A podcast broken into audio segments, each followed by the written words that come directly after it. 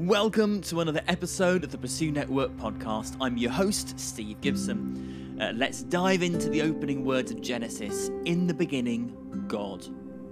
You know, it's not just a bunch of words on a page, it's a profound declaration that goes beyond the limits of time and space. Before the first rays of light broke through the cosmic darkness and the stars adorned the heavens, there was something or someone at the core of it all. That's right, it was God, the foundational thread in the tapestry of creation.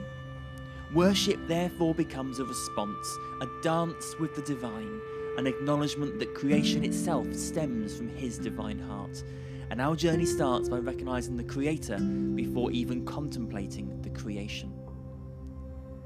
In the hustle of our daily lives, it's easy to lose sight of that divine thread woven through every experience. In the beginning, God is like a gentle nudge, urging us to hit pause to recenter our lives around the eternal presence that predates all our beginnings. Worship is more than singing songs on Sunday. It's a conscious choice, an intentional turn towards the divine in our everyday lives, syncing up with the rhythm of God's love and grace. Not confined to sacred spaces, worship becomes a heartbeat, and when we live a life with God at the centre, our Sundays change their purpose.